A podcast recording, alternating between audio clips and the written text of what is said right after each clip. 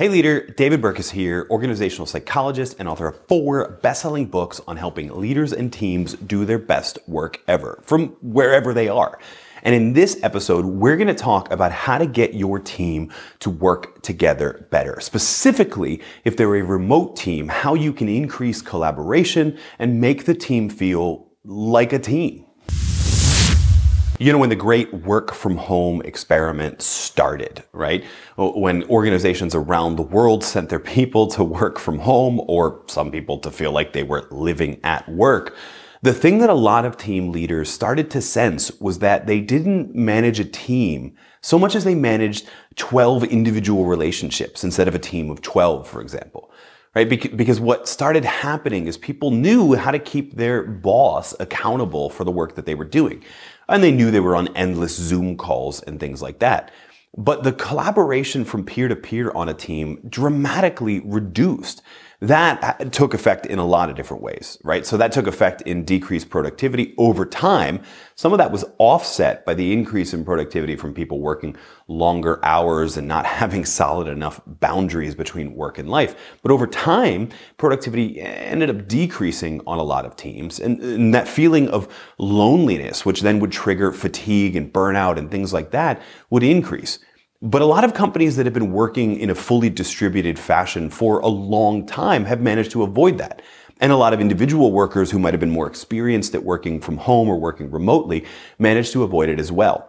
And that's because what these teams and these individuals have in common is that they have began a practice before the experiment. And if not, they certainly developed it relatively quickly in the great work from home experiment. They developed a practice of working out loud. And what working out loud means is that yeah, you're working, you're working alone most of the time. You're on Zoom calls every once in a while. You're on Microsoft Teams video conferences every once in a while, but most of your work is alone.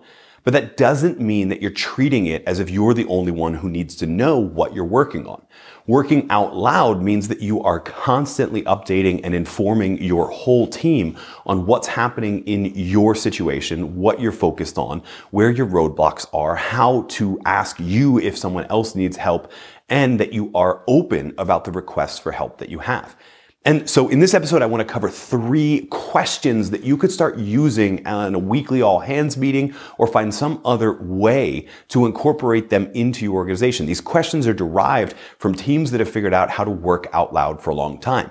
No surprise, if you've ever done anything in the world of agile, you're used to the idea of a scrum. And these questions were a large part of that scrum to keep everyone working out loud for a long time. When you ask these three questions, the idea isn't that you're putting people on the spot. The idea is that you're giving space to people in a regular way that can be captured easily to answer questions in a form of project update. So the questions really quickly are, what did I just work on? What am I working on? And what's blocking my progress?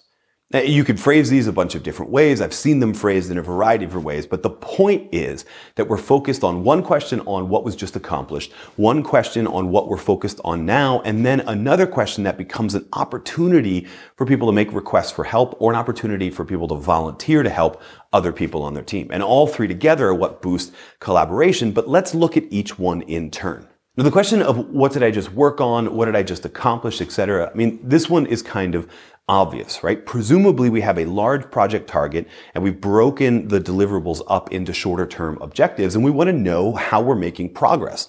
So we need progress updates. We need people to say, this is what I've already accomplished. Uh, that leads into the next question. Obviously, this is what I'm focused on, but this is what I need to accomplish really helps the team know exactly what we did, exactly where we are in this larger process. And it lets everybody know what work has been sort of covered. One of the weird things about a remote work team is that often people accidentally find out that they were working on the exact same thing without knowing it. So if you can kind of anticipate that and find out about it, maybe you can correct it when you ask the second question. Or the second question, what am I going to work on? This has the obvious effect of if everybody knows at a regular interval what people are focused on, maybe you're not duplicating effort. But there's an added bonus to this, which is that nothing is getting um, hidden, right? Nobody's dropping the ball on a project that we should be working on this specific activity and we're not. It lets you as a leader know that everybody's got something covered and it lets everybody on the team know where everyone else is. It also lets people know about potential project pivots. I mean, how many times have you got in thinking, I know that exactly what the deliverable is when you get into a project and then you end the project uh, with something entirely different? And if you said every single time, then your work life looks a lot like mine. Project pivots happen as we run into trying to implement something, as we test it, as we get feedback on it, either by a market reaction, customer reaction, or even just what's feasible, we have to make some changes on our goals. And so the opportunity by saying, what am I working on right now or what am I about to work on is the opportunity for people to mention, oh, and actually, I know I said in this next period, in this next sprint, I'll be working on this, but in reality, I'll be working on something different because of this project pivot. So it makes sure that everybody knows everybody's got everything we need covered. It lets people know if anything has changed. And most importantly for you as the leader, it lets people know that no one is dropping the ball. No one is overlooking a crucial task because we know on a regular basis what everyone's working on. And the last question, and this is my favorite question, I think this is the most important question, is what's blocking my progress?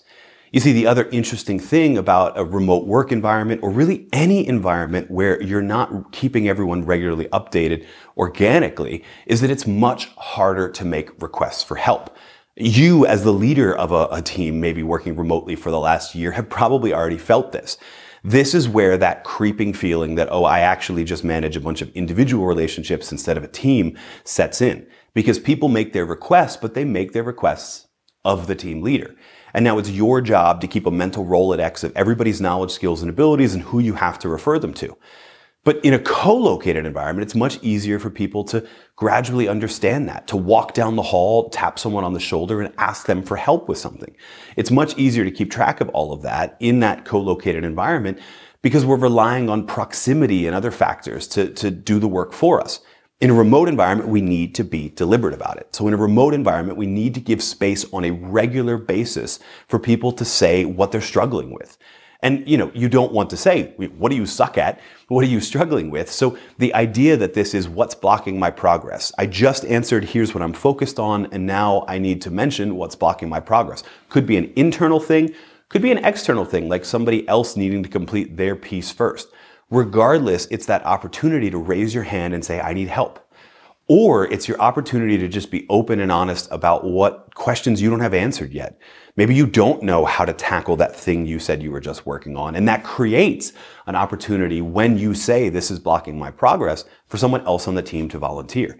That question is the key to increasing a sense of collaboration and teamwork on a team. It only works though if it's preceded by the other two questions. What did I just work on and what am I working on now? Those are the status update questions and this third one is the true collaboration question. You know, managing a remote team seems like it automatically means a lot less collaboration. But teamwork on a remote team is even more important. Keeping everyone communicating, keeping everyone collaborating and aware of what everyone else works on is hugely important, but it can't be left up to chance. It can't be left up to serendipity and all of the organic interactions that happen in a co-located environment. You as the leader need to make a deliberate attempt to make sure everybody is communicating. Now, how you do that can be a variety of different ways. There are software tools you can buy, plugins to existing project management software that you can buy that will ask these questions on a regular basis. You could hold a weekly or a daily stand-up meeting on a video conference and go around and ask these questions. I've worked with teams that use a Google spreadsheet that just gets updated at the beginning and end of every week with these questions. The tool itself doesn't matter as much as figuring out your team's version of these questions, how they're comfortable asking them and answering them, and then figuring out a way to capture them inside the tools you're already using. That strategy is going to be best because it's going to get people comfortable with this regular update most often. So don't focus on the tools, focus on the questions. And when you focus on the questions, when you write ones that are unique to your team and that your team is finally comfortable asking and answering on a regular basis, you'll find that your team, that the individual members of your team have a much easier time focusing on each other. And that is what really drives collaboration on a remote team.